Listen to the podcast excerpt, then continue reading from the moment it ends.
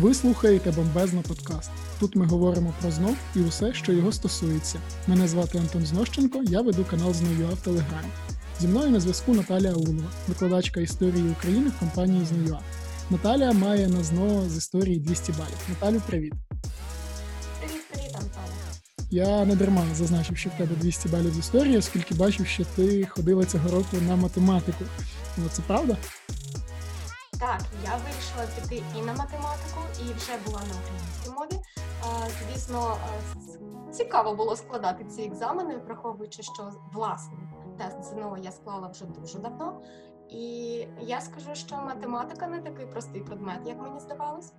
По-перше, по-друге, українська мова ще виявилась складнішою, ніж математика. Тому це був мега цікавий досвід. Ти рахувала, скільки у тебе балів має вийти з кожного предмета? Так, математику, ну, це трішки... Ти завалила, я зрозумів, правильно? М? Ти завалила? Ні, я склала математику, як не дивно. Я сиділа, я не знала жодної формули і спеціально я для чистоти експерименту не повторювала, щоб дізнатися, наскільки непідготовлена людина, яка вісім років, уявіть собі, я вже взагалі не повторювала, не вивчала і не була причетною до будь-яких математичних операцій. За ці вісім років я забула, як ділити в стовпчик, але згадала наприкінці тесту, слава Богу. Так от я набрала двадцять балів. Ого, слухай, враховуючи, що багато людей банально поріг не можуть перетнути, то ти взагалі просто молодчинка. Так, я навіть вирішила декілька задач, що теж було для мене сюрпризом. Так, цього от, року я, я от спілкувався з я цього року спілкувався з нашими викладачами математики. Вони сказали, що знову цього року було ще легше, ніж е, торік, скажімо, тому що додали в е, завдання е, задачки для п'ятого-шостого класу. От тому відповідно там прямо ну вже кожен міг би впоратись, плюс-мінус, хто хоча б трохи щось учив. Так, мабуть, це були саме ті задачки, які мені вдалися. Окей. Okay. Сьогодні ми будемо говорити з тобою про організації і партії дев'ятнадцятого і початку двадцятого століття, наскільки ми домовлялися, правильно? Так, абсолютно правильно. Тому що, насправді, мабуть, це та тема, яка бентежить більшість одинадцятикласників, адже назв так багато, все це в абревіатурах дуже часто зустрічається. І уяви собі, всі назви майже однакові, тому якраз таки сьогодні я хотіла б спробувати допомогти, як правильно розібратись, і що варто дійсно вчити, над чим варто посидіти, а що можна закинути і забути, тим паче зовсім мало залишилось до ЗНО. Так, я тут хочу уточнити, ми будемо з тобою говорити в контексті хронологічному розбирати всі партії, чи в контексті імперіа... імперіалістичному, тобто поділимо там на, на Дніпрянську Україну і, відповідно, на підавстрійську Україну? Я думаю, що з організаціями ми поговоримо за хронологією в плані імперському, тобто спочатку проговоримо Росію в дев'ятнадцятому столітті, потім Австрію в дев'ятнадцятому столітті, а за двадцяте століття, ну, там, в принципі, в основному виносяться саме організації і партії Надніпрянської України. Мало що за Австро-Угорщину дійсно виноситься до Першої світової війни, uh-huh. тому я навіть не знаю, чи варто нам на Січ, Сокіл, Пласт виділяти багато часу. Ну, так, я теж так думаю. Добре, тоді давай почнемо з Росії і, власне, Російської імперії. Що там відбувалося в дев'ятнадцятому столітті? Що нам важливо знати, для якщо ми з тобою одинадцятикласники? Окей. Стосовно Росії, нам варто, по-перше, прив'язати всі ці організації до подій, які там відбувалися. Наприклад, звідки взялись масони? Варто запам'ятати, що там було три війни. Одна з них – російсько-французька війна. І от якраз в результаті цієї війни, після того, як дворяни побували в Європі, вони принесуть багато-багато різних ідей з Європи сюди до нас на Надніпрянщину і в Росію. Відповідно, за масонів варто запам'ятати, що вони не мали національного характеру. Ніхто з них не кричав, що нам варто тут самостійну чи автономну Україну творити. Але всі вони вже бачили, що кріпосне право до діла не доведе. Отже, і саме те, що вони не мали національного характеру, означало те, що ніхто з них не кричав про самостійну чи автономну Україну. Ще варто зрозуміти, що поки не буде відмінено кріпосне право, а в Росії це тисяча вісімсот шістдесят перший рік, всі організації попереднього періоду, тобто першої половини, всі вони будуть говорити про те, що варто відмінити кріпосне право. Другою їхньою позицією буде те, що слід обмежити самодержавство. І це якраз та позиція, яка збережеться на другу половину дев'ятнадцятого століття. Але не будемо забігати вперед, слід ще пам'ятати про те, що після тієї якраз таки російсько-французької війни нам сюди, в Росію, а точніше на українській території, так буде доєднано Холмщину і Підляшшя. А Холм, який під Ляхами, одразу можна здогадатись, якщо гарно вчили національно-визвольну війну про ляхів, так, це поляки. Відповідно, з'явившись на наших територіях, цей величезний осередок поляків в складі Російської імперії, звісно, хотів національно визволитись. Тому в нас будуть польські визвольні повстання. Їх теж буде два. Варто знати про те, що перше буде в тридцятих роках, друге в шістдесятих. Зручно запам'ятати, тридцять років різнички, нормально. Ще в першому повстанні, чим воно відрізняється? Вони звернулись до українських селян і казали про те, що «а давайте повстанемо за нашу і вашу свободу». Але українські селяни гарно пам'ятали польських панів, тому ніхто з ними там не повстав. Перше польське визвольне повстання провалилось, і друге польське визвольне повстання провалилось. Єдине, що ще можна собі запам'ятати, за що саме боролись поляки. Звісно, за відновлення Польщі, а саме Речі Посполитої, до першого поділу. Поділи теж варто повторювати, насправді часто питають за них. За декабристів. В них якраз таки важливо запам'ятати, хто становив декабристів, так? Тобто це дворяни-офіцери, перше. Друге, на що варто звернути увагу, те, що самі декабристські організації, вони себе так на початку не називали.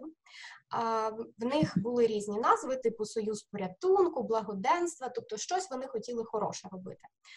Що саме ми можемо побачити після тисяча вісімсот двадцятих років, тобто коли вже сформується північне і південне товариство. Тут є одна порада. По-перше, географічний принцип, пригадайте, Петербург над нами. Відповідно, південне товариство буде в Україні, воно знаходиться в місті, знаходилось в місті Тульчин, так? І якраз там в нас був Павло Пестель. Як і колись в княжу добу на території України була Руська Правда, так і документ Павла Пестеля називався Руська Правда. А от на півночі, в Петербурзі, в них там буде Муравйов і Конституція. Відповідно за назвою його документу, що він міг хотіти?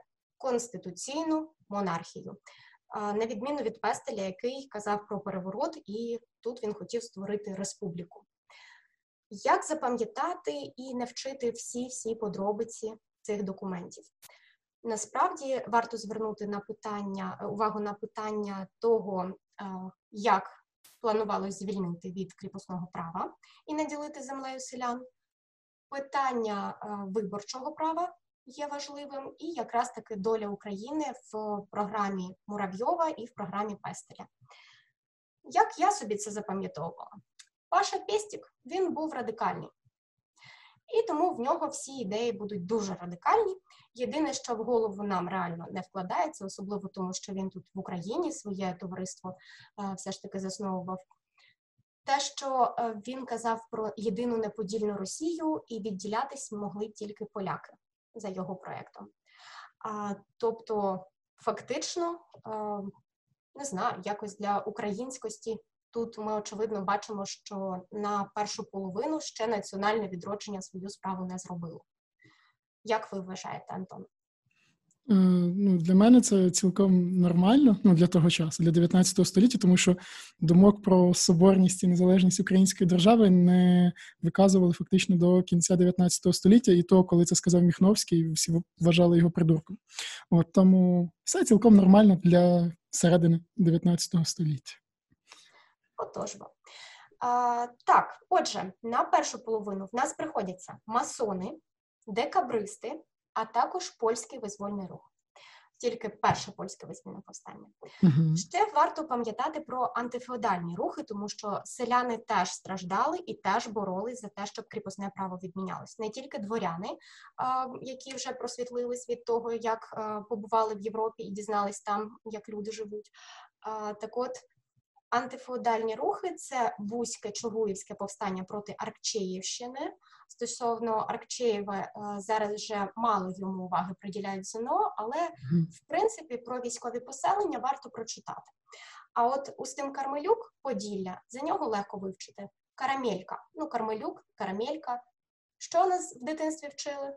Ділитись, тому поділись карамелькою. Поділля. Головне знати, що це перша половина дев'ятнадцятого і знати, де він був. Добре.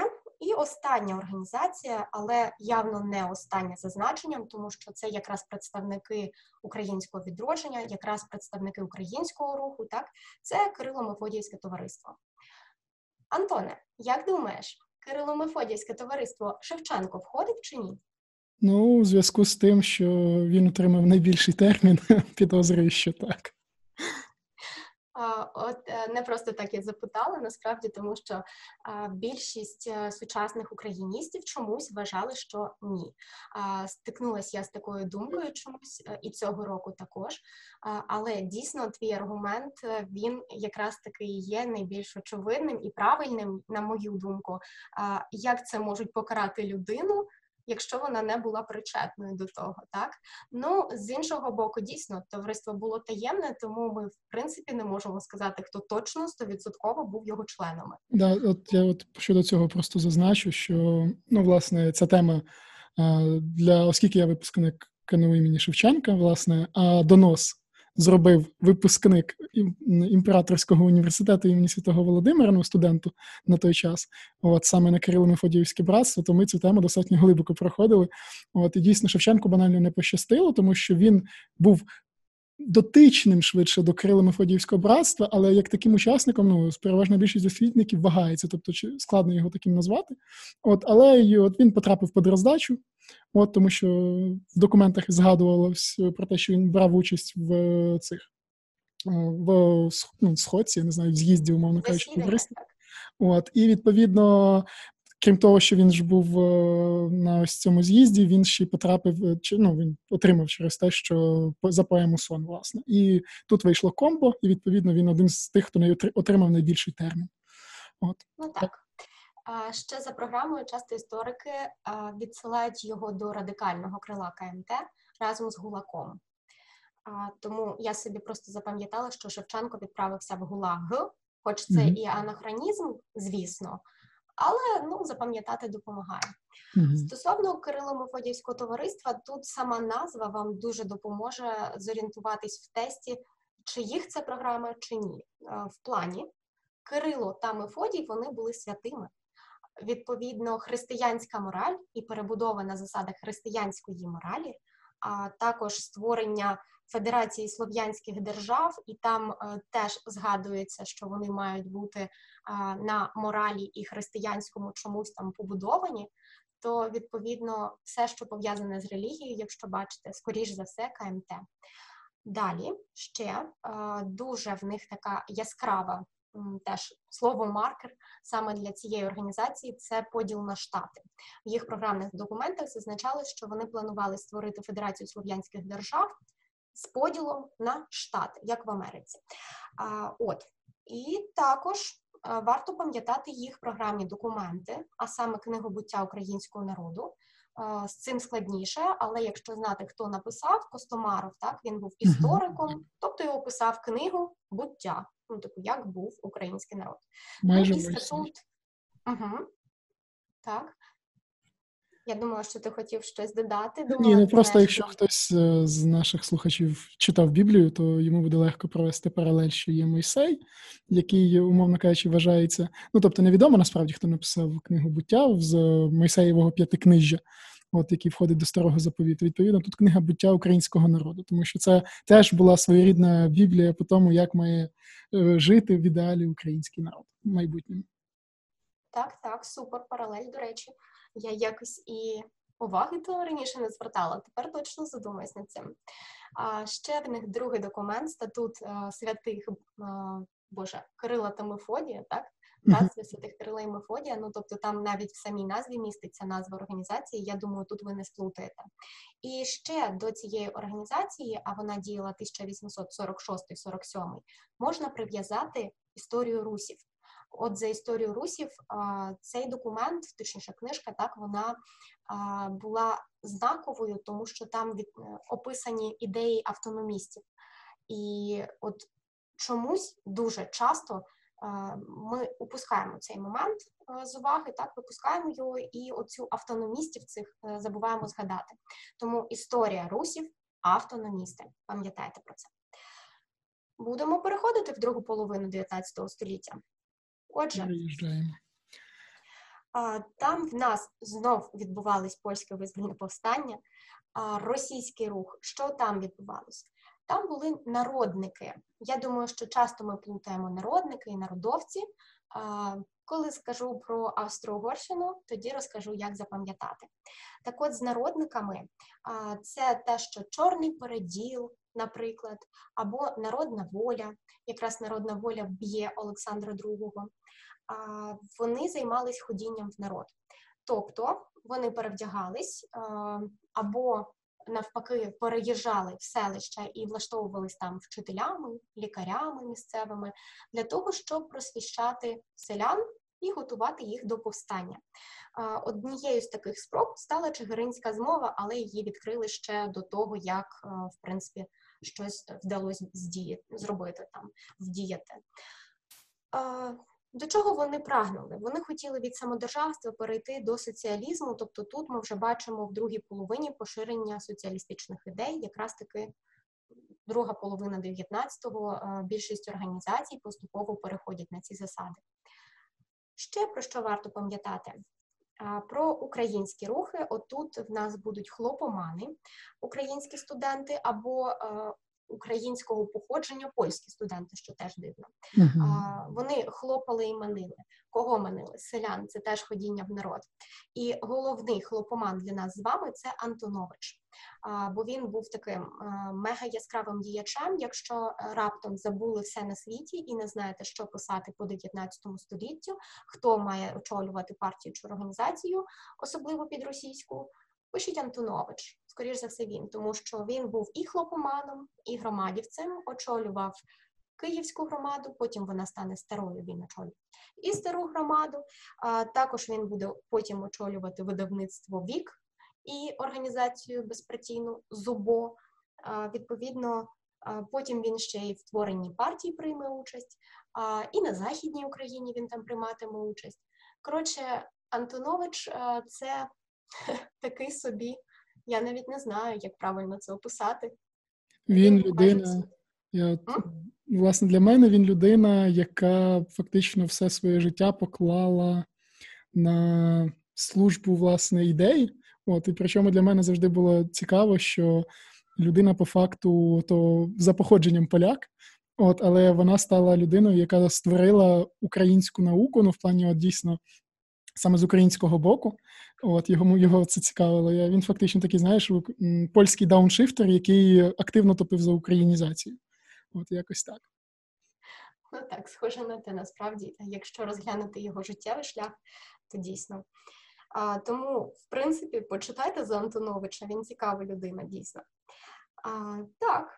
Окей, з хлопоманів а, маємо зрозуміти, що ходіння в народ не давало тих результатів, на які розраховували, тому в шістдесятих роках а, в Україні хлопомани перейдуть до громадівської діяльності, тобто з села в місто перейдуть. А, загалом дуже важливий принциповий момент. Перша громада українська, вона виникне, як думаєш, де? Ну, зві... стоп, ще раз, перша громада. Перша українська громада, де могла виникнути? Ну, тут е, два варіанти. Якщо ми говоримо, ну, тобто, напевне, в е, українському П'ємонті, чи ти мала на увазі Київ? Чи ти маєш на увазі Київ? Вона виникне в Петербурзі. А, ти, угу, зрозумів.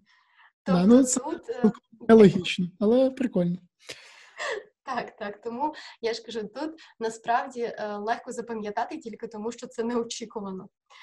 Перша українська громада виникає п'ятдесят дев'ятого року саме в Петербурзі. І якщо подивитись на її склад, а це Білозерський, Костомаров, Шевченко, ми фактично розуміємо, що ка ем те таки не вмерло. Да, рі...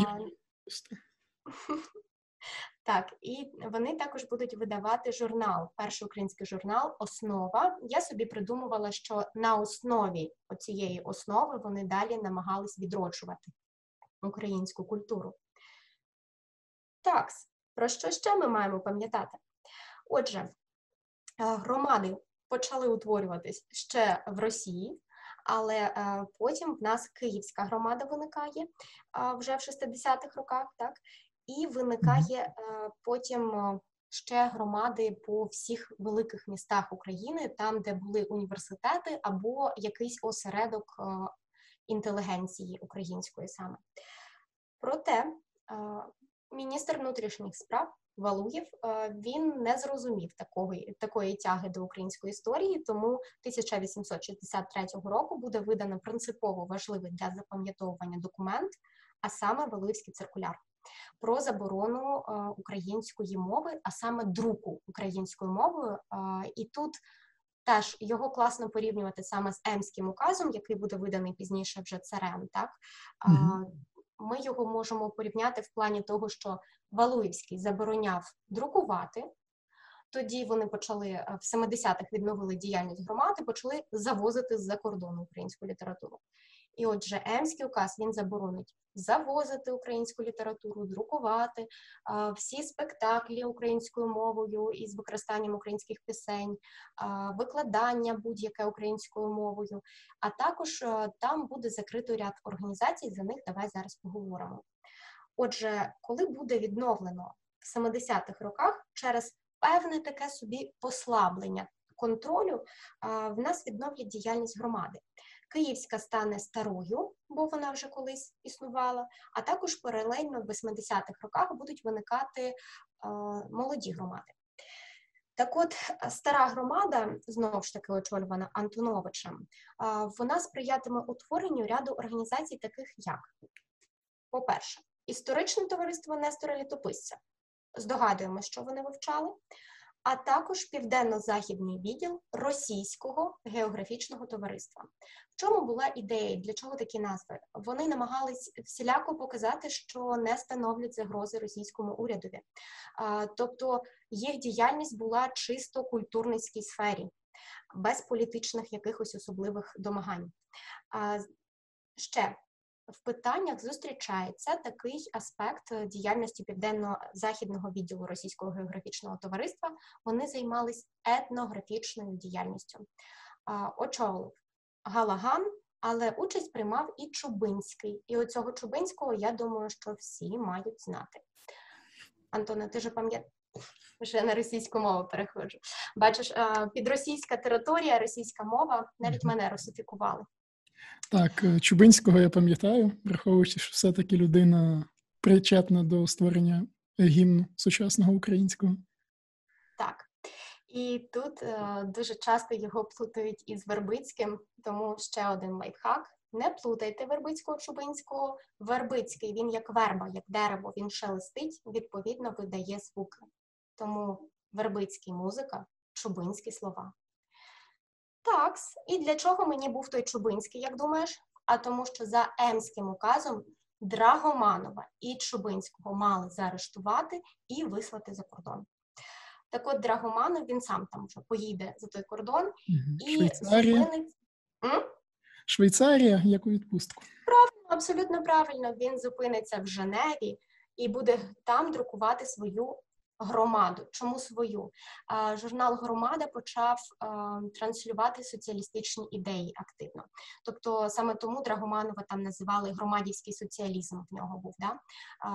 Він започаткував громадівський соціалізм. Були такі описи в деяких підручниках з історії України, тому можуть використати і на ЗНО. Отож бо, це має стати вашою мантрою, бо за Драгоманова дуже часто питають. Отже, сидимо собі і повторюємо. Драгоманов, громада, Женева. Красиво звучить. А, далі, стосовно закриття всіх-всіх-всіх оцих організацій, а, ще й газетку заборонили друкувати «Київський телеграф», яка теж видавалась з ініціативи старої громади. А, вони не змогли повністю зупинити діяльність цих організацій, просто ті перейшли в повне підпілля. І от молоді громади, вони чим відрізнялись від е, старої громади? Тим, що вони почали політичні ідеї транслювати. Відповідно, е, що ще маємо знати за це? Давай ще раз підсумуємо. Е, ми точно маємо пам'ятати, що в першій половині в нас були масони, польське визвольне повстання за нашу і вашу свободу, декабристи, які ділились хоча б дві, південне і північне товариства, бажано розрізняти. Там, де Паша Пестік, Павло Пестель, так, там будуть радикальні. Також були антифеодальні рухи, особливо важливо пам'ятати «Поділіться карамелькою», Устим Кармелюк. Національне відродження дуже яскраво проявляється в діяльності КМТ, Кирило-Мефодіївського товариства, яке буде виступати за побудову Федерації слов'янських держав, так, поділ, з поділом на штати, і оця християнська мораль до них дописується. Друге, друга половина дев'ятнадцятого століття – це в нас польське визвольне повстання, знову ж таки, без нього ніяк, але, слава Богу, за поляків мало що вчити. За російські рухи ми вчимо народників, які теж ходили в народ, так само, як і хлопомани. Хлопомани розчарувались, в шістдесятих роках перейшли в міста, стали громадами. Відповідно, після того, як громади закриє Валуївський циркуляр, в семидесятих роках вони відновили діяльність як стара громада, вісімдесяті роки – це молоді громади. Ну і бажано запам'ятати хоча б якісь оті організації типу історичного, південно-західного відділу Російського географічного товариства. Підсумуємо все це мега-крутою організацією «Братство Тарасівців». Оця компанія була дійсно цікавою. Чому? Тому що Липа, Міхновський, Грінченко, Шемет, вони поїхали присягати на могилі Шевченка. І оце була перша організація Надніпрянської України, що почала топити вже за незалежність. Ну і тут все. За Росію ми з тобою розібралися, угу. В принципі. Тепер на захід? Тепер крокуємо на захід. Нагадаю, що в результаті поділів Речі Посполитої до Австрії, а в першій половині дев'ятнадцятого століття це була поки що Австрія, а не Австро-Угорщина, до Австрії в нас війде Гарбуз, Галичина, Буковина і Закарпаття. Відповідно, Гарбуз. Там в нас будуть рухи селянські, такі як, наприклад, холерні бунти. Селяни почали бунтувати, бо їм через епідемію холери заборонили пересуватись вільно із села в село. Блін, щось це нагадує. Ну, ладно. Хорошо, хоч в нас... Хоча, ні, можливо, краще б була холера. Я не, не знаю. Знаєш, з вогню та й в полум'я. Ну, так. Отже, холерні бунти на Закарпатті, як запам'ятати? На Закарпатті в нас гори. Я думаю, що всі це розуміють, сподіваюся. Так от, гори, вони заважають пересуванню, відповідно, холерні бунти через обмеження пересування. Я думаю, що якось ви з Закарпаттям пов'язати тут зможете. Лук'янко-Болиця. Тут трішки складніша аналогія і асоціація, насправді. Якщо пригадати, що проводилось на Буковині, я маю на увазі національну політику, так, хто там проживав. Антоне, ти пам'ятаєш? На Буковині? Угу. Ну, знаєш, я, мені це дуже... Я не знаю, чи ти чула цей прикольний відосик, там, де запис розмови сина з мамою. От, і там жарти про те, що, ну, типу, він там... Він служить, це сучасний запис, тобто він служить в армії і плаче, що хоче додому, а тут він стоїть на кордоні, значить, румуни бігають. От, і мені здається, що логічно буде пов'язати ось повстання кобилиці, кобила, швидкість, всі діла, і румуни бігають. Ну, от якось так. О, класна а, асоціація в тебе виникла, до речі. А, дійсно, мені пора оновити свої стереотипи. Але попереджую, що там запис вісімнадцять плюс, тому слухайте без присутності батьків. Так, в телеграм-боті будемо кидати контент. Ні, тому що тоді нас можуть посадити за поширення. ми будемо обережні. Окей. А стосовно Лук'яна-Кобилиці, в мене була більш глибока асоціація, насправді. Тут мені і мультик допоміг. Румуни дуже часто саме Румунію пов'язують з осередком проживання ромів, а також циган.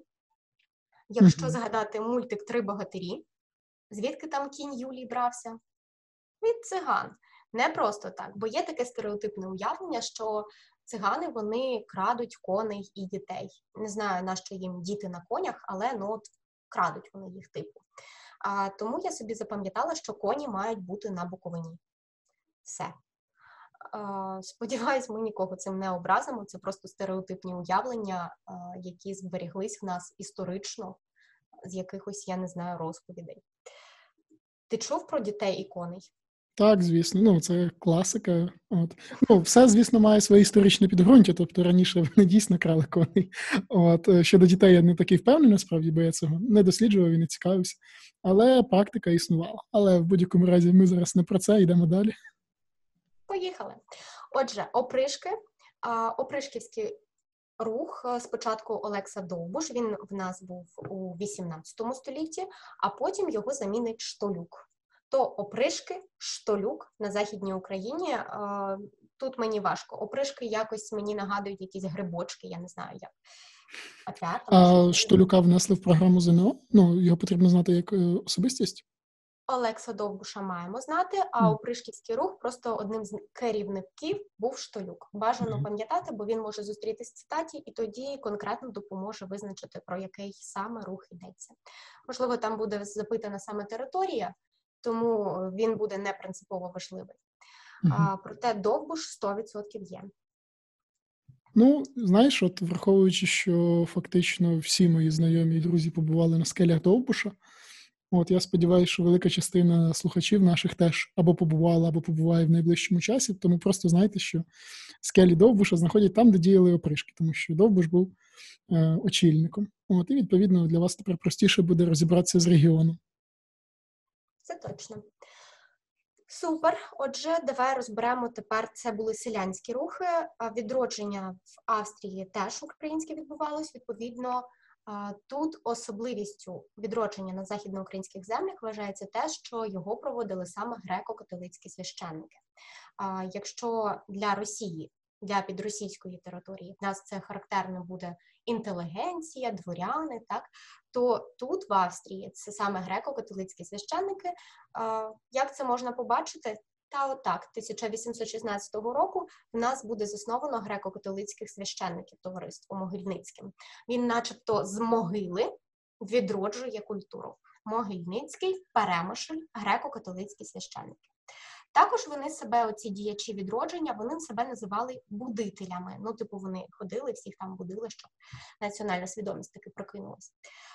На Закарпатті вам виноситься тільки Духнович. Я собі уявляла закарпатські оці, знаєте, ну, Карпати, в принципі, Закарпаття, там оці всі луки, так, травичка всіляка, пахуча, тому духмяне щось, Духнович цей. Якось так я собі асоціюю його.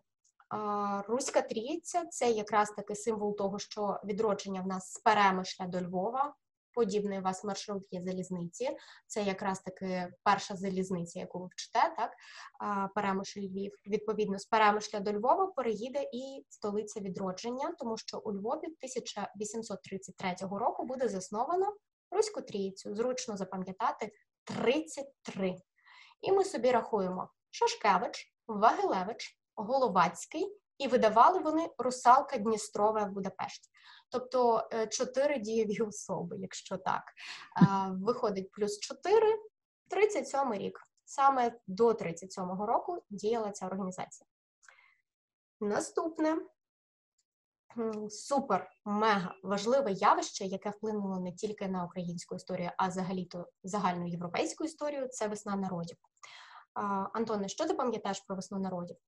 Ну, весна народів – це прекрасний рух, який, власне, з'явився в Європі і, на жаль, поширився в Україні лише на території австрійської України, який боровся за надання більш, більших прав меншинам, тобто, оскільки на той час вся Європа була імперіалістична, тобто більшість території Європи покривали імперії, більшість народів, які проживали на території Європи, не мали от власних держав, але вони прагнули до якоїсь певної автономії, покращення умов своїх життя, соціальних і політичних прав. От і, власне, весна народів якраз і полягала в тому, щоб допомогти людям однієї національності добиватися спільних прав. От і, скажімо, якщо на території умовної Італії от весна народів була в Франції, проявилася дуже сильно, то на території там Російської імперії її фактично не було, тому що надто була сильна рука у російського імператора на той час. От, а ми знаємо про весну народів у Львові, який називається ще тепер другим П'ємонтом. От ось це те, що я пам'ятаю добре. Якось так. Супер, в тебе достатньо ґрунтовні знання, насправді. І тут ми собі можемо тільки зробити висновок, що весна народів, вона призведе до того, що, по-перше, відмінили кріпосне право, це мега важливо. А от, по-друге, тут виникають політичні організації, зокрема і перша українська політична організація, саме цим вона і важлива. Перша українська політична організація – це Головна Руська Рада. Її зручно запам'ятати як «грррр». Чому? Бо приблизно такі звуки в моїй фантазії мав би видавати лев, який був на синьому тлі, а саме вони будуть створювати українську символіку. Вони там використають старі зразки княжої ще доби української символіки і створять власну. Також вони почнуть видавати першу україномовну газету. Це «Зоря Галицька». Ну, типу, ми завжди чекаємо на небі першу зорю. Це перша зоря, «Зоря Галицька», перша, перша газета українська. А тут класно провести паралель з революцією дев'ятсот п'ятого дев'ятсот сьомого років, коли виникає і там перша україномовна газета «Хлібороб». Далі, що ще? Ще Головна Руська Рада, вона буде займатися саме поширенням української мови, сфери її вжитку, оформленням різних організацій і надання, в принципі, організаційних форм у цьому всьому поширенню і національному відродженню. Тобто буде засновано видавництво Галицько-Руська Матиця, Собор руських учених нарешті скличуть, щоб вирішити, як же саме вони тут збираються все це розвивати. Кафедра української мови почне діяти в Львівському університеті, але головна особливість, за якою ми можемо їх відрізнити від інших, в них була ідея поділу Галичини на східну і західну. Тобто грррр, уявіть собі, як лев розриває Галичину. Це mm-hmm. саме те, що вони хотіли зробити. На польську і українську частини. Окей, хто ж був їх суперниками? Тому що, ну, явно, якщо вони хотіли Галичину ділити, там проживали поляки, з якими вони не могли знайти спільної мови. А поляки утворили свою центральну раду, народову. І саме слово «народова», а не «народна», для нас має підказати, що це польська організація. І оця Центральна Рада Народова стала ініціаторкою утворення Руського собору. Кого ж вони там позбирали в тому соборі? А це була ополячена українська шляхта. А, так от, на що їм українській цій шляхті ополяченій потрібно було підтримувати поляків? Як ти думаєш, Антоне? Ну, для того, щоб заявляти, що всі українці насправді є росіян... О, не росіянами, а поляками. А, ну так, вони насправді то встигли а, здобути собі багато привілеїв і прав, привілеїв та прав, і позбавлятись їх вони не хотіли, а, навіть цінного національного відродження. Я Тому... просто, знаєш, от просто тут зазначу, що потрібно пам'ятати, що це все відбувається на території Австрійської імперії, і коли хочеться запитати, навіщо було полякам з українцями сперечатися, якщо можна було б спробувати домовитись. От, і потрібно пам'ятати, що це Австрійська імперія. Австрійська імперія, вона називається ще Клаптиковою, там проживало багато народів, і чехи, і угорці. От, і українці з поляками.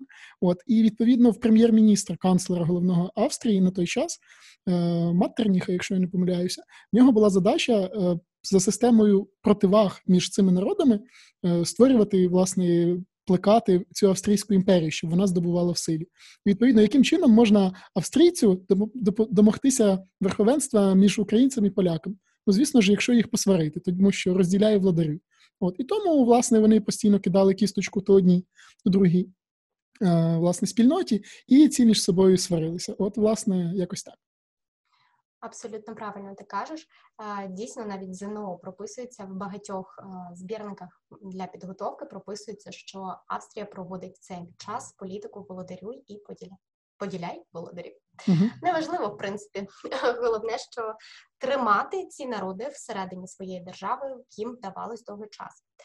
А сутність другої половини в нас буде розкрита, якщо ми знаємо, що в другій половині в Австро-Угорщині, там шістдесяті роки, так, в них з'являється Конституція, і якраз таки... Весна народів не прийшла дарма. Так, щось таке, щось таке позитивне все ж таки станеться нарешті для народів всередині, та й в принципі для населення Австрії. Але ще ми маємо розуміти, що саме в другій половині в нас з'являються такі явища, як робітничий рух. Чому саме друга половина? Бо там завершується промисловий переворот, і робітники, як такі, вони починають поступово виокремлюватись як окрема соціальна верства. Отже, що варто за це знати і пам'ятати? Форма супротиву робітників – це страйки. Це саме їх характерна форма. Для селян саме в цей період виникає новітня форма боротьби, мітинг більше.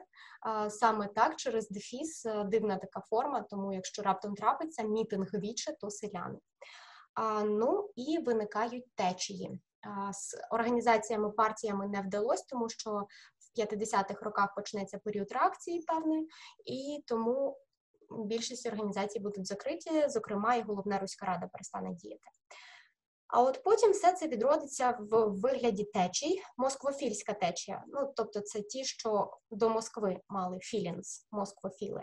А, відповідно, Руська Рада, а, до речі, Головацький, отой самий, що з Руської Трійці, саме він був одним з очільників цієї організації. Ота Руська Рада, я собі запам'ятала як Руська Зрада, бо вони раніше щось за українське боролися, тепер кажуть, що треба з Надніпрянщиною об'єднуватися і туди взагалі в Росію йти. А, далі, народовці, тепер як не плутати. У горах пасуться овці, там були і народовці. Розумію, що Кримські гори теж в Україні існують, але, зокрема, ми з вами вчимо Захід і Схід. В Крим ми вже, навіть я не знаю, історично маємо право тут чіпляти чи ні. Тому там, де були гори, там і були у вас народовці, на Заході, там, де Карпати. А, відповідно, народовці – це ті самі українофіли, тобто вони до українців філінс мають, або ще вони себе називали народолюбцями. А, ну і одним з відомих народовців буде якраз таки той Кость Левицький, що очолив потім під час Першої світової ГУР, потім в п'ятнадцятому році ЗУР, а, потім він очолить державний секретаріат, те, що буде урядом, ЗУНР. Коротше, Кость Левицький – це, ну, з Антоновичем не порівняти, але десь близько. Отже, що ще маємо знати? Москвофіли, народовці і, в принципі, радикали, третя течія, там, де в нас якраз таки організація буде утворювати потім перші політичні партії. В принципі, ще ми маємо знати за Буковину і Закарпаття, якщо роздивитись їх адміністративний поділ, трішки він таки різнився. Тут буде і... жарт про жупи. Так, якраз зараз про жупи скажу, як їх собі прив'язати в голові до організацій, які там були. Угу. А в Буковині, в другій половині, в нас діятиме Буковинська трійця, тобто Руська Трійця перша половина в Галичині, а Буковинська трійця, там де Федькович, імені якого Чернівецький університет, те, що дуже красива ота будівля десь там на Буковині, ви саме під такою назвою її знаєте, скоріш за все. Так от, Буковинська трійця, імені, імені Федьковича університет, і ще були брати Воробкевичі. А Закарпаття, там були жупи. Відповідно, коли в тебе жупи, ну, тільки молитися можна, тому в них тільки товариство Святого Василя і було. Просто пам'ятайте, що як їхати з Луганська в Ужгород, то це от реально вже жупи повні, так що так вам буде простіше. Бачиш, Австрія пішла, а жупи лишились. Ага, точно. Окей. Ще дуже цікавим моментом кінця дев'ятнадцятого століття якраз таки була новоерівська політика. Важливо пам'ятати, що це австро-польсько-українське, тобто тристороннє австро-польсько-українське порозуміння дев'яностого - дев'яносто четвертого року. Народовці пішли на цю таку ідею, І тут якраз оця політика Австрії, вона повною мірою проявилась. Нова ера закінчиться обоюдною відмовою від цієї політики як поляків, так і українців. Поляків бісило те, що їм взагалі на якісь поступки пішли і дали місця в Галицькому сеймі. А українців бісило те, що їм тільки в культурі дали поступки, а політичних конкретних прав вони таки не отримали. І все, ми можемо переходити до того, що вже творили радикали, а саме до перших українських партій. ХХ століття вже не за горами. Перші партії українські виникали саме на Західній Україні. Це буде партія РУРП, там, де Франко Павлик, тисяча вісімсот дев'яностого року. Одна дев'ятка, одна партія. Відповідно, їх програмовим документом буде тисяча вісімсот дев'яносто п'ятого року. Україна ірредента, дуже цікавий переклад, Україна уярмлена. Оце Юліан Бачинський. Там вперше буде обґрунтовано ідеї самостійності України. Було це питання на ЗНО, і тут одразу така ремарка. На ЗНО не звертайте увагу на хронологію для питань початку ХХ століття. Кінець дев'ятнадцятого, початок ХХ століття. Для укладачів тесту це один період, і вони його можуть відносити як туди, в плані в ваше ДПА, так і в ЗНО, саме в другу частину. А, тому тут не лякайтесь, все ок, може бути і таке. А, ну, насправді, я не знаю, того року багато хто помилився і відмітив Міхновського, тому що питання начебто було ДПАшне, тобто ХХ століття. В ХХ столітті дійсно Міхновський цю ідею обґрунтує. Ну, але знаєш, от бач. Я, я тут просто додам, що а, ми часто для нас, що Україна ірредента, там, що м, програмова прокламація Міхновського, ну, тобто, все єдно, кажуть поляки, тобто, одне і те ж. Але якщо просто порівняти навіть по об'єму, то там в Міхновського це буквально, ну, прокламація, тобто, вона невелика за обсягом. А Україна ірредента – це такий солідний, власне, солідна програмова праця, яка була пророблена. Тому, якби, допустимо, учасники знов минулого чи позаминулого року це знали, то вони банально розуміли б, що саме якщо це обґрунтовується і достатньо в великих об'ємах, то, відповідно, це швидше явно не праця Міхновського. От. І от ще тут ти сказала про РУРП. Я зазначу просто такий кумедний момент, можливо, це допоможе вам запам'ятати. Я був на виставі про Франка. От, переосмислення там було ціле. І, ну, тобто, переосмислення, тобто, вона не стандартна була така. От, і там був момент, коли він казав, що я працюю, що я радикал, я в радикальній партії. От, і хтось, ну, глядач, який сидів позаду мене, сказав: о, ти глянь, ну просто як Ляшкове два нуль. От, тому можете запам'ятати для себе, що це Франко, він як Ляшко, тобто був в радикальній партії. От, можливо, це вам допоможе. Так, я думаю, це точно допоможе. Дійсно, за Франка варто це запам'ятати. Повторіть, як він виглядає, дістаньте з гаманця двадцять гривень, але потім обробіть руки антисептиком. А, насправді, дійсно... Було часто... ще чужого гаманця? Можливо, і зі свого. Гроші дуже брудна штука. А, на жаль, чи на щастя. Отже, а, з партіями. На Західній Україні вам пощастило вчити тільки три партії. А саме РУРП. Франко Павлик, тисяча вісімсот дев'яностого року, Україна ірредента Бачинський, програмовий документ, а потім ви вчите УНДП, УСДРП, тисяча вісімсот дев'яносто дев'ятий. Відповідно, дві дев'ятки, дві партії УНДП, УСДРП. Стосовно розшифровування назв партій, бажано продивлятись їх. Ми, мабуть, зараз не будемо на цьому зосереджуватись, щоб в принципі, не затримувати, так, щоб не було в нас тригодинного запису. Але насправді моя порада, що дуже збиває вас на ЗНО, це те, коли ви бачите повну назву партії. Випишіть собі поряд абревіатуру. Ви одразу впізнаєте, про, про що йдеться, про яку партію йдеться. Тому не партесь, випишіть собі абревіатуру поряд, і ви будете розуміти питання. Що треба знати за УНДП, УСДП? Насправді, УНДП важливе тим, що воно було найбільш популярним на той момент. Це радикали і народовці об'єднані. Як запам'ятати? Ну, мої учні точно знають, тому що я їм завжди кажу, там, де є я, в плані Наталя, там, де є літера Н, ота партія і популярніша. Так працює з УНДП, так працює з УНДО. Ну, не знаю, чому так. мабуть, себе занадто люблю. Далі, переходимо, тепер повертаємось на підросійські території. Тут тисяча дев'ятисотого року виникає партія РУП. Запам'ятайте собі, просто що переходячи через Дніпро, одна літера «Р» має загубитись. РУП. тисяча дев'ятисотий рік, вони прям починають століття. Там будуть Антонович і Міхновський, там їх ще було насправді багато, але це двоє основних. Чому знати Міхновського? Тому що саме він зі своєю самостійною Україною, так, це його програмовий документ. Але РУП перейде на автономістські засади, і тому Міхновський вийде з партії і тисяча дев'ятсот другого року утворить УНП. Це його друга партія, відповідно, дев'ятсот другий рік. УНП буде єдиною партією, яка буде виступати за самостійність.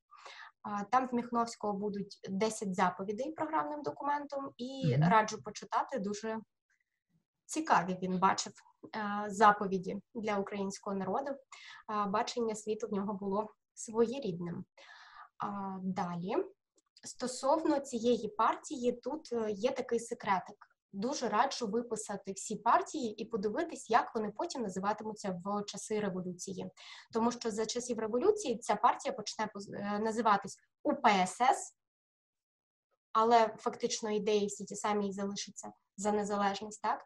А, відповідно, УПСС і ще одна будуть єдині партії, що за незалежність виступали, тобто самостійницькі партії. Далі, УСДС, спілка. Це в нас партія утворена тисяча дев'ятсот четвертого року. Чому ми маємо знати спілку?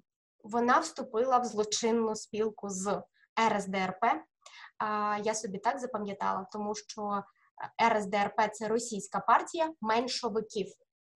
Відповідно, оці меншовики, РСДРП, так, а, і туди додалась собі спілка. А, далі, ще в нас є така цікава штука, як УДРП. А, оці УДРП, вони утворюються з УДП і УРП, якщо прописати, стає очевидним, звідки саме така абревіатура. А, тисяча дев'ятсот п'ятого року вони такі утворюються, і там будуть Шикаленко, Єфремов, Грінченко. Оцього Єфремова вам точно треба знати, тому що він зустрінеться у вас як діяч часів революції. А, вони виступали за конституційну монархію і автономію, до речі. І моя улюблена партія, яку сто відсотків варто знати. УСДРП. Це соціалісти. Винниченко, Петлюра, Порш. Я собі запам'ятала під вином петлять на Порші. Не знаю, чому в мене така фантазія виявилась. Так от, з УСДРП скільки літер, такий і рік. Відповідно, я думаю, що порахувати ви точно зможете. Математику ж якось ми складали. Далі, ще є організація ТУП. Оце теж цікава організація. Спочатку вони не є партією, тисяча дев'ятсот восьмого року вони утворюються. Тут можна з собою пов'язати, я не знаю, як у вас, але коли я багато займаюсь, я вічно туплю. В плані знак нескінченності вічності – вісімка. Ну, в основному нескінченності, так? Угу. А, так от, вічно, нескінченно тупити – це моє. Тому туп восьмого року. Причому ці тупівці, їх можна ще й використати під час Першої світової війни, тому що вони саме там були з нейтральною позицією, в них там була наша а, позиція чи наша платформа, якось правильно вони там називалися. А, та, наша позиція, здається. Так от, вони були нейтральні, тому що тупили, не могли визначитись, от і все. Звісно, це не так, але, ну, в чому би і ні, якщо можна так запам'ятати. До революції вони вже визначаться і стануть УПСФами, СФ-оті, і Єфремов якраз таки буде входити до УПСФ. Єфремов, УПСФ, Єфремов. Ф-ки оці вам мають підказати, де він був. Які ще дві партії принципово важливі? Для революційного цього нашого сімнадцятого-вісімнадцятого років це в нас партія УПСР, соціалістів теж. Спочатку Грушевський до неї не входив, але вона була найпопулярнішою, наймасовішою. Відповідно, УПСР – це найпопулярніша партія часів Української революції. І туди входив Грушевський. Як запам'ятати? Упс! Революція. можна зробити з цієї партії, якщо поставити кому. А, відповідно, УПС «Революція» – це найпопулярніша партія часів революції, саме туди входив Грушевський. І остання партія У Д Х П. А, разом з У П С С, та, що коли була ще тисяча дев'ятсот другого року У Н П єдиною самостійницькою, оця У Д Х П, хлібороби, а, вона була теж консервативною і виступала за незалежну Україну. А, туди входили заможні землевласники, відповідно, і явно, що консервативна собі партія. Ще й хлібороби, оця Х в абревіатурі, вона вам має підказати, що, ну, типу, щось консервативне, що консервує старий устрій, так, mm-hmm. консерватори, хлібороби, хліб, там, хліборобство. Якось такі мають виникати асоціації, і туди, тоді дописуємо собі останню персоналію Липинського. Ну, типу, вони залипли в минулому, тому хлібороби, а не промисловці, наприклад. І залипли в минулому, консерватори, відповідно, і підтримували Міхновського з його У П С С-ом в часи революції. Я думаю, що три партії, які були вже наприкінці революції, К П Б У «Єдина комуністична», Християн Раковський, У К П Б боротьбисти, які е, утворились з розколотого УПС революції, і У К П, те, що було У С Д Р П, а потім е, теж розкололись, туди додались ще У К П Б боротьбисти, які не влізли до К П Б У. Коротше, що У К П Б, що У К П, в двадцять п'ятому році вже не існуватимуть і залишиться єдина партія К П Б У, за що ми єдине, можливо, можемо подякувати з плані вивчення історії, так, mm-hmm. більшовикам-комуністам, що в них була одна партія і хоча б щось нам вчити більше не доведеться. Так, якось я... так.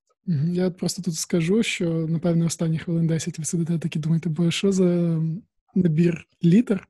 От, ну, я рекомендую після того, як ви це послухаєте, якщо ви дослухаєте до цього моменту, звісно, просто почитати це все, тому що вам потрібно в будь-якому разі розібратися, зрозуміти, що є там ліберали, що є консерватори, є монархісти навіть, враховуючи там взяти від хоча б того ж Липинського, от, який потім зробить комбо з Міхновським. От, і тоді вам стане все зрозуміліше, тому що часто ми от говоримо в поняттях РУП, ТУП, У Р Д Р С П і так далі.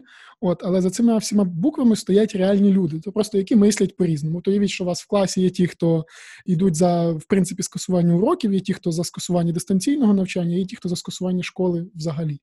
От, і, відповідно, кожен з них створює свою партію. Тобто ви можете відштовхуватись від цього і спробувати олюднити для себе якось у ці всі партії, тобто або такими методами, як тут Наталя зазначила, там, а-ля УПС-революція, от, або якимось іншим чином, тому що вам для цього просто потрібно пописати ось це все діло, тобто для себе розібратися по поличках, розкласти, значить так, ці хлопці в нас соціалісти, ці там консерватори і так далі. І тоді вам буде значно легше. От, і буде зрозуміло, хто ж там чого хотів і чому вони між собою там хтось з кимось контактував, хтось з кимось ворогував. Тому що логічно, якщо там тебе дві партії консервативного спрямування, швидше за все, вони між собою будуть більш-менш дружити. А якщо от тебе партія прямо відрізняється за закликом, якщо одні соціалісти, а інші монархісти, то чого там не буде в них любов виходити. От, і я думаю, таким чином буде вам простіше. Я правий, Наталю? Так, абсолютно правий. І отут остання порада з того всього, що ви будете слухати, якщо будете слухати, звісно, а я сподіваюся, то зробіть собі табличку для дев'ятнадцятого століття, поділіть її на чотири частини, відповідно, перша, друга половина в Росії, перша, друга половина дев'ятнадцятого століття в Австрії, і запишіть хоча б назви організацій. Цього вже буде достатньо для деяких завдань. Тобто, якщо ви чітко орієнтуватиметесь, з якого боку і в якій половині дев'ятнадцятого століття була організація, це вже величезний плюс. З партіями те саме. Якщо ви орієнтуватиметесь, хто з них за що виступав, то вам буде набагато легше, але тут насправді вивчіть конкретно їх особливість. Типу, єдина самостійницька, найпопулярніша, наймасовіша, і, можливо, ще вам трапиться, бо більше і не питають, а, можливо, ще трапиться яка-небудь, ох, я навіть не знаю, що можуть запитати, а, консервативна, типу У Д Х П. Тобто оці особливості, вони якраз таки і питаються на ЗНО в складних питаннях, саме за партії, то розпишіть їх спрямування і визначте для кожної партії, яка була особливість. Цього буде більш ніж достатньо для того, щоб впоратись з такими завданнями на ЗНО. Клас. Я думаю, ми, в принципі, можемо закінчувати. Я думаю, що так. Чудово. Друзі, я просто ще вам скажу, що якщо ви хочете ще щось таке дізнатися, я рекомендую просто вам погуглити, от, допустимо, послухати там про просвіту, про Сокіл, Січ, Пласти, Усусівців і так далі, тому що це теж організації, товариства. От, але ми про них детально, ми про них, в принципі, не згадували, ми більше зосередились на таких от організаціях, які більше займалися політикою або перетікали в політику, навіть якщо починали з культури. От, і, відповідно, наш подкаст був саме про це. А якщо ви захочете дізнатися щось про ці організації, то, відповідно, я вам рекомендую про них дізнатися, ви спробуйте хоча б загуглити, вся ця інформація є у вільному доступі. От, і я хочу подякувати Наталі за те, що вона погодилася е, бути нашою гостею, нашою експерткою, от, і розповіла нам сьогодні усе так достатньо цікаво. Дякую, Наталі. А я дякую вам за те, що дали мені можливість це розповісти і ще раз нагадати, що до ЗНО варто готуватись, бо скільки ви прикладаєте зусиль, стільки ви потім отримуєте балів. Наснаги вам! Я сподіваюся, що у вас буде якомога більше балів. От, і назнову ви здивуєте самі себе і сподіваюся в позитивному сенсі цих слів. Також я скажу, що це останній наш подкаст в цьому сезоні. От, і ми йдемо на перерву приблизно на півтора місяця. От, і повернемося вже десь у вересні. Тож я дякую вам, що слухали бомбезний подкаст. З вами був Антон та Наталя. Почуємося. Па-па!